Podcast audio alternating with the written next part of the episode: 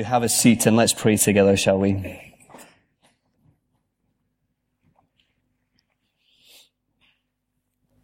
Heavenly Father, we thank you for who you are today. And we still ourselves now as we come to your word. And we pray that you would teach us as we listen to your voice. Father, thank you that you are good all the time. Father, thank you that you are the God who has so outrageously loved us. And we know that you hear our prayer because we pray in Jesus' name. Amen. Well, it's great to see you here this morning, and I'm glad to see that you survived Storm Ali. Storm Ali wasn't quite the beast from the east, was it? But she still packed, or he, I don't know, it could be either with Ali, couldn't it? Um, still packed a fair punch. Um, and I was walking to drop the girls off at nursery on Thursday, and I dropped them off and I was walking home, and on the walk home, via a park, I noticed that Storm Ali had actually caused a lot of chaos in this park. So all I could see everywhere in this park was dirt, was leaves, uh, and was a little bit of branches everywhere in this park. And so you'll forgive me for this, okay? I had John 15 in my head all week and it was Thursday. So what I did is I walked over and I picked up one of the branches. Okay? So here's, here's my branch that I found that had come off um, the tree. And if you look at it, you can see it, it's, it's got some little grapes there that have kind of, are kind of dying out. We've got some leaves here. We've got some little buds as well that are part of this, part of this branch. It's, it's a good looking branch, isn't it? But the thing is, this branch, its best days are probably behind it. And so my question to you this morning is, we'll put it on the screen, is what would it take to get that branch bearing fruit again? Guess we've got a few options, haven't we? We could kind of pick up some grapes and kind of tape the grapes to it, or we could find some of these leaves, couldn't we? And We could kind of staple the leaves to it, or my favorite, we could kind of stick it in the ground and we could cheer it on from the side. Go on, Branchy, you can do it. Friend, what would it take to get this branch bearing fruit again? You see, as Jesus, as he speaks to his disciples in John 15, he wants them to think like that. As they consider their lives with him, he wants them to know that they need him. That's why we chose that last song. Lord, we need you. We need you. Every hour we need you. Remember where we are in John's Gospel. Here we are, John 15. Jesus has just said to his disciples that he's leaving. Remember, this is the evening before Good Friday. And Jesus has just told his disciples that his hour to go has come. And he is willingly going to go to the cross with the place where he will go to offer his life as a sacrifice for the sins of his people. The place where he goes to bear the punishment that they deserve before a holy God because of their rebellion against him and the place where he goes to reconcile them to God, and the place where he goes to prepare a place for them in his father's house, all the while telling them that one day he's going to return and he's going to take them to be with himself. Now just, this is what I did this week when I was reading this. Just pause to consider all of that bit of information. When if anyone's asked, ever asked you that question, if you found out that you had 24 hours to live, what are the things that you would fill those 24 hours with? Has anyone ever asked you that question? Remember there was a Simpsons episode about that years ago. What would you do if you only had 24 hours to live? If you knew that. You get the usual answers, don't you? You get kind of skydiving or swimming with dolphins or spending time with loved ones and family or a all expenses paid trip to Disneyland or something like that. What would you do if you found out you had 24 hours to live? Here is Jesus with less than that to live. And what is he doing? Is he thinking of himself? No, he is serving his people. Is that incredible? He is serving his people. He is lovingly assuring them. He is graciously preparing them for what life is going to be like when he is not physically there anymore. And right at the heart of this, you see in verse 5, is his message to them really simply. You are the branches, and I am the true vine.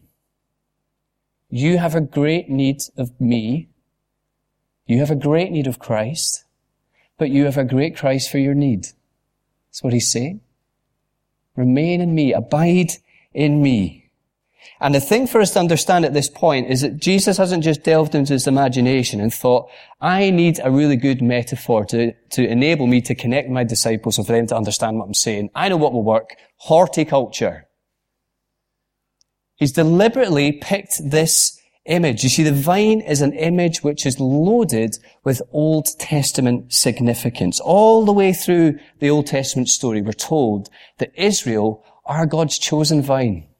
Now perhaps you picked it up as Neil read to us those words from Isaiah chapter 5.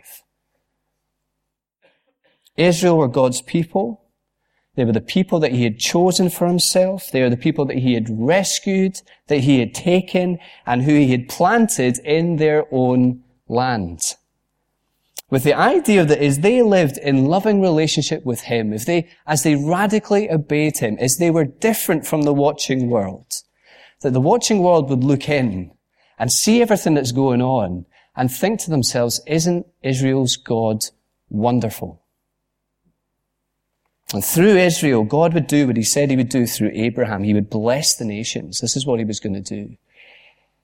But Isaiah, more often than not, we find when he speaks about Israel and the other Old Testament prophets that they do as well, they speak about Israel being the vine and it's a negative thing. Okay? A negative thing. God looks for good fruit. What does he find? He finds bad fruit. Israel, instead of being marked by fruitfulness, are marked by fruitlessness. And because of that, they deserve God's judgment for their rebellion against Him. Israel meant to be God's true vine. But he looks for good fruit, he finds bad fruit. And that's the backdrop that Jesus comes with into John 15 and he declares to his disciples, I am the true vine. Do you see it? In other words, he is being everything that Israel failed to be. Unlike Israel, the fruit of his life, the one of his God glorifying obedience, the fruit is going to be love, righteousness, and faithfulness. And if his disciples are going to bear any fruit in their lives, they need to be found in him. He is the true vine. And so as Jesus prepares his disciples for life in his absence, he wants them to know that he is this true vine and they are the branches. And what Jesus wants them to do, I don't think we can miss. It's already been, I love it when people give your sermons away before you've even stood up. It's great. Don't need to do any work. You can't miss what he's saying, can you, in these verses? You can't miss it. He says it ten times in these eleven verses. Remain. Or Maggie, I assume you're reading from the ESV. It says, abide. Abide in me. Ten times in these 11 verses. Now, from this point on, okay, because I realize we're living in a Brexit um, filled world, we'll talk about abiding rather than remaining, okay? So just so you're not sitting there thinking, I told you Jesus was all about remaining, okay? He wants them to abide in him. So everybody hold up ten, ten fingers, two hands, okay? This is what he's doing here. You can't miss it. Count with me, okay? Abide. Say it, okay? Abide, abide, abide, abide, abide, abide, abide, abide, abide, abide. You can't miss what he's saying. Sounds like some kind of French verb test, doesn't it? You can't miss what he's saying. He wants his disciples to abide in him. That's what he wants them to do. Now think about it logically. Jesus, what has he done? He's drawn his people to himself.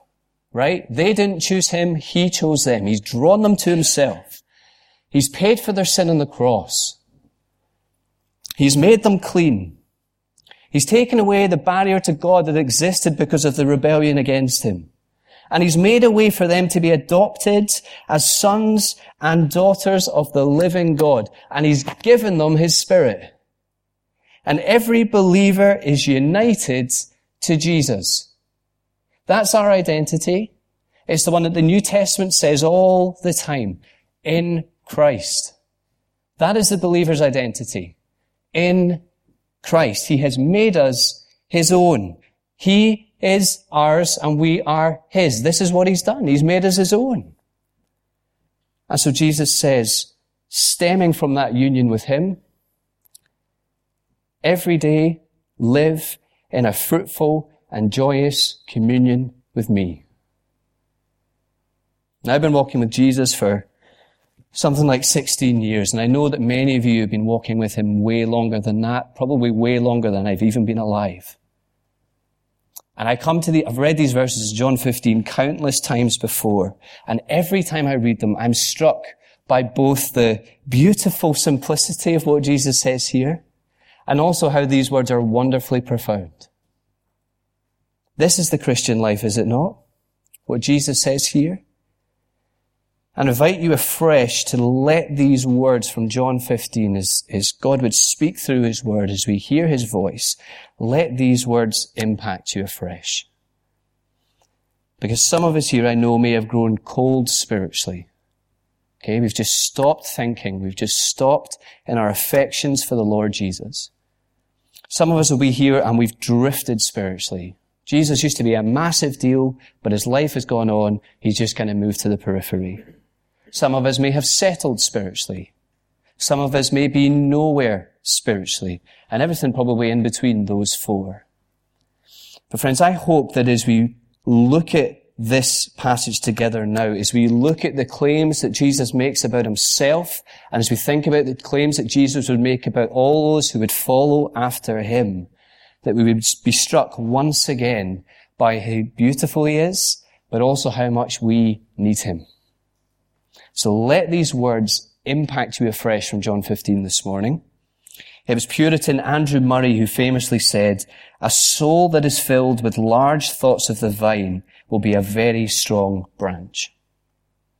And all I want us to do this morning and the time we have remaining is just to walk through these 11 verses together. There's so much in here, so can I encourage you to go home after this and read these for yourself? Go to your small group this week, having read them, and bring fresh thoughts. We don't have time to cover everything this morning, but I'm going to, we're going to make a few pit stops as we walk through these 11 verses this morning. But here's the question that I want us to really get to grips with today. What does it mean to abide with Jesus? What does it mean rather to abide in Jesus? Because I think as we walk through these three verses this morning, I think we kind of can categorize them under three headings, okay? Here's the first one. Abiding means knowing. Look at verse one. I am the true vine, and my father is the gardener. So did you see that Jesus doesn't want his disciples simply to know his identity? He wants his disciples to know the identity of his father as well, because his father is intimately involved and committed to the lives of his people. And who is the father? What does he say? He is the gardener. If you have an ESV, he is the vine dresser. And he does two things. Verse two. Firstly, he takes away fruitless branches. As the living gardener, he will see to it that the branches who are not living will be cut away and thrown into the fire and burned. See, it's a great warning in these verses as well, isn't it? When we think about what it means to remain in Jesus, abide in Jesus. Because John's gospel is full of followers of Jesus who would start off keen, who would appear to be following him, but as time goes on, and as they come to terms with the cost of what it means to follow Jesus, they turn away. Of course, in the immediate context of John 15, who's just left the building? Judas. And I assume that as the days go on, as the disciples live their lives when Jesus isn't here, and they watch many people claim to follow him, but decide after a while that it's not worth it anymore, I assume these words are meant to give them great confidence. Because they shouldn't panic because what is going on there is the Father being the vine dresser, that they can leave it with Him. He's the Father. He's the good vine dresser who cuts away. And secondly, He is the vine dresser who prunes branches that are producing fruit so that they will produce more fruit. So good is God this vine dresser. So committed is He to His people and so sovereign is He over all things that He will use every means possible to achieve the goal for those who are abiding in Christ of pruning them so that they will produce more fruit for the glory of God. Now, I don't know how you react when you hear that word pruning, but as I study John 15 this week, again, it, it reminded me of how painful a word that is. And it's often painful, isn't it, when it happens in our Christian lives, when God exposes my faults, when God questions my desires, as God puts his finger on things in my heart, the thorns that need to go. It's painful. But it makes all the difference in the world that as I seek to follow him, as I seek to abide in Jesus, that I know that the vine dresser is my loving heavenly father and he wants me to be pruned so that I can bear fruit in my life for his glory as I'm transformed more into the image of Jesus Christ. There's a godly American woman called Joni Eareckson Tada. Some of you may have heard of her. She, at 17 years old, she was involved in a tragic diving um, accident that left her a quadriplegic. She was consigned to life in a wheelchair and she's consigned to not being able to use her hands for the rest of her life. And someone once asked her what she says to God each time she wakes up every morning. I imagine you might be thinking two things. Is she going to say, I hate you, God?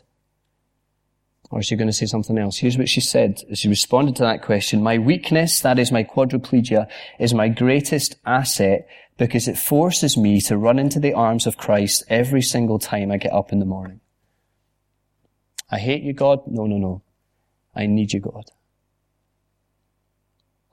You know, in John 15, I wonder if in the hours to come whether that will be Peter's experience. As he painfully comes to terms with his own failings, as he denies Jesus three times. And remember, at the end of John's gospel, we get this wonderful scene as, as Jesus reinstates him, restores him, teaching him, Peter, don't rely on your own strength. Don't look to your own understanding to figure life out. Look to me. Look to me. Come to me. Because that's the sting at the end of verse 5, isn't it? It's the warning. Without him, we can do nothing. It's a loving warning about the complacency that can so easily creep into our Christian lives. That as we run around prayerlessly trying to accomplish things, even religious things, you know, doing job after job, running from person to person, running from meeting to meeting, trusting in our own skills and abilities, all the while failing to abide in Jesus' words. Friends, we need the comfort that we are Jesus's, and He will never let us go. And we need the warning here that without Him we can do nothing. We need both. You know, someone that once asked Charles Spurgeon, famous Baptist preacher, how he dealt with the trials and hardships that came his way in the Christian life. And he famously replied, I've learned to kiss the wave that throws me back against the rock of ages. Friends, abiding for us will mean knowing. And secondly, abiding will mean doing. Look at what he says to his disciples at verse 7. If you wish, and it will be done for you. Again, he asks them to do two things. Firstly, to abide in his words. As they abide in him, and as Jesus' words abide in them, this is how they will abide in him. This is what he's saying.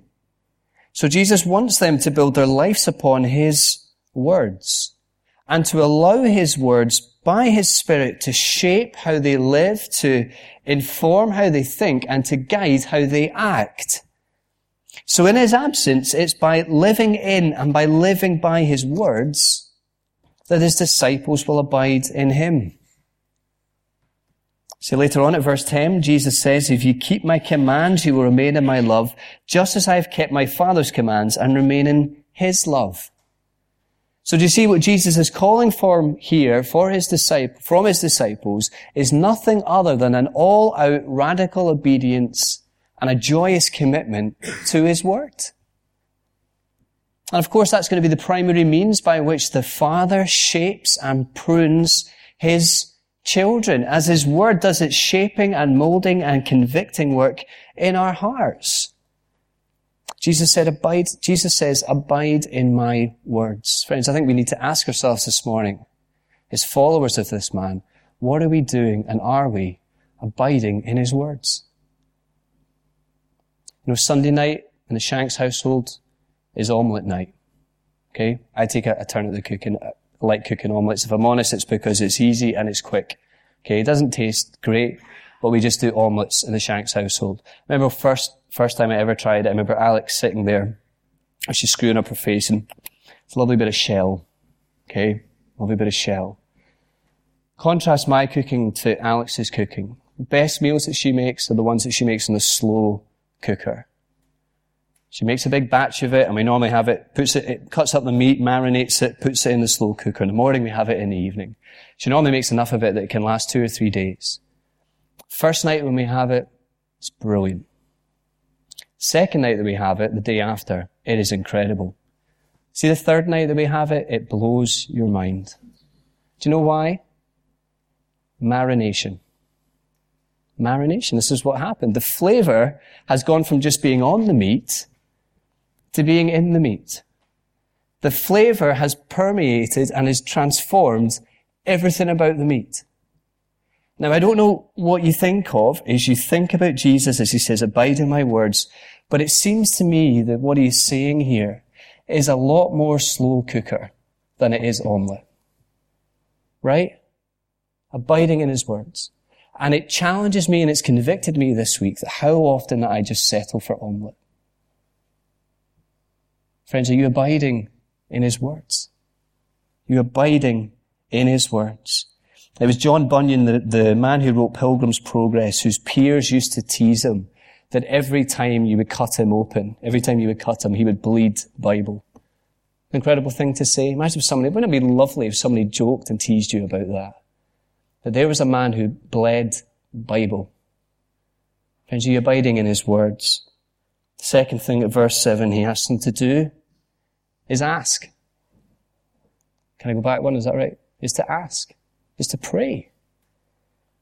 As Jesus' words abides in us, and as it shapes us and it hones our desires, our heart should be more and more conformed and in harmony with His desires. And it's with that attitude and possessing that heart that Jesus invites his disciples to ask their heavenly Father to pray to him. This is a wonderful invitation. And to come before this loving heavenly Father with confidence that he hears because you make your prayers through the name of Jesus Christ. I don't know about you, but I want God's desires. I want God's word to shape my prayers. Now, what I've found has really helped me recently, and I, I give it to you this morning, is to use scripture to base your prayer life on. Now, Paul's letters, for example, are full of prayers. Great exercise to do this week. Maybe take one of them that you find in Ephesians or Colossians or Philippians or something like that. Take it and use it to order and structure your prayers.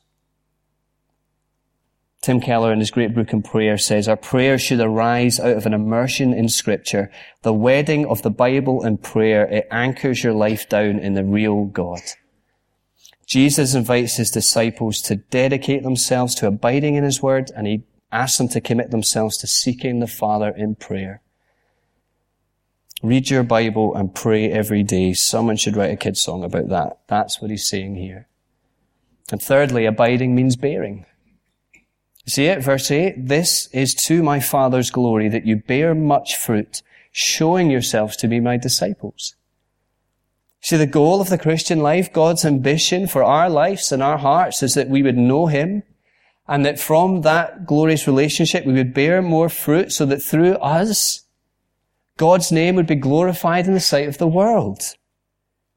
Friends, Andrew said that is what always encourages me most as your pastor, to see some of you grow. Now, it never looks spectacular, does it? Never looks spectacular in your life. But I hear some of you talk about how you're telling your friends about Jesus. And two years ago, that's something you could never have thought about doing. That I see some of you loving somebody in, in a quite selfless way. And I know that wouldn't have happened two, three years ago. I see some of you growing. And this is what he's talking about here. When your whole life becomes worship. Your whole life becomes bearing fruit for the glory of God. And as the world looks in and as it sees the fruit in our lives, fruit that's only explainable because of the life-giving sap that is running through the vine to the branches, that the world looks in and exclaims, I don't get that. Isn't their God great? Because I think that is the thrust of the fruit here that Jesus is talking about. I think that's what it's supposed to lead to that as his disciples abide in him, as his disciples, just in the verses after this, as they, as they radically love one another, And as they bear fruit, the world will see this radically countercultural community in action and they will sit up and take notice about how glorious this God is. You know, I've got a friend called Nick. I studied with him last year. And Nick goes to Govan Free Church over in Glasgow. If you've never been to Govan, let me, let's just say it's a little bit different from Bruntsfield, okay? A little bit different. And Nick was telling me recently when I was speaking to him about a guy who's been coming along to his church who's called Robert. And Nick described to me how Robert in his former life was a very dangerous guy. Now, Nick is bald head 35. He looks mental, okay? If he's saying Robert is a dangerous guy, I'm going with he's a dangerous guy. But he told me how Robert from a life of drugs and gangs had become a Christian. And Nick said that as he looked into that man's life, the transformation was absolutely, and I quote, breathtaking. And if you want to check it out after this, Robert's testimony is on the Free Church website at the minute. Let me just read you just a snippet of it as we work towards a close this morning. And particularly listen for how he describes the Christian community that he came in touch with, okay? He says this, as I attended lots of recovery groups in Glasgow, I heard about the Free Church work in Govan. There's a lot of respect for what is happening through this fellowship. And right away, I felt as if I had come home. Up until six months ago, I had been addicted to street and prescription drugs as well as alcohol for a period of 30 years. 30 years. But now I'm free and I'm working hard at building new godly habits into my daily life. Given the epidemic of drug abuse in our scheme, I see that my own background actually helps a wee bit in getting alongside others who are enslaved to using like I was. Govan Free Church is like a family to me. And it is, a community I have come to love and one that I see God is working through. Isn't that a wonderful story? A testimony and a wonderful example of the attractive fruit that Christ produces through his people as they abide in his word. This is to my Father's glory that you bear much fruit, showing yourselves to be my disciples. Abiding means bearing. Now as we close, friends, I know our time is gone. Let me take you back to my branch. Okay? Here's the branch. Not going to tape some grapes, not going to staple some leaves, not going to jab them in the dirt. Okay, how is it going to grow? How is it going to bear fruit again? The only hope for this branch is it gets connected and receives the life-giving sap from the vine. And Jesus says to his followers this morning, abide in me. If you are going to produce fruit, God glorifying eternal fruit in your lives, then it's only going to be by abiding in me that that's going to happen. Friends, I wonder what that's going to look like for us in our own lives this morning. So before we finish and before the busyness of the rest of the day and the rest of the week kicks in, let's just be still for a moment. And let's pause to reflect and absorb everything that God has been saying to us in His Word this morning. And let me just put the verses up on the screens. If I just leave it there. Jesus says, I am the vine, you are the branches. If you remain in me and I in you, you will bear much fruit. Apart from me, you can do nothing. Let's be still for just a minute.